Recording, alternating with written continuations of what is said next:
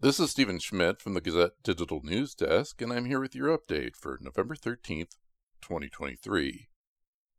The week will start sunny and pleasant on Monday, with a high of 63 degrees in the Cedar Rapids area. The low will drop down to 35 degrees, with clear skies. The National Weather Service projects sunny skies and highs in the 60s for much of the rest of the week. Pharmacies across Iowa have closed at an alarming rate over the past decade plus, partly because insurance payouts don't cover drug costs.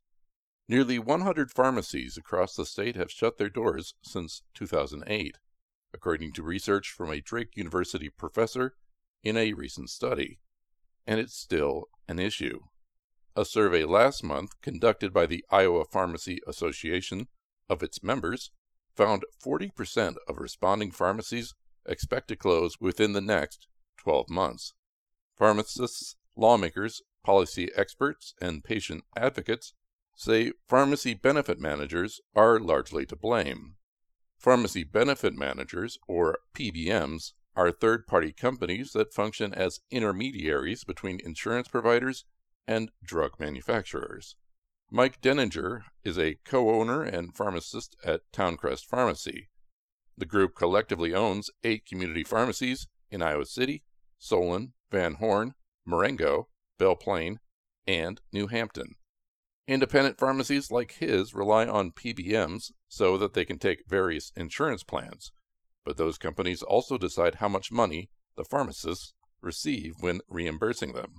They will pay us whatever they feel like paying us, and it can change at any time, he told the Gazette.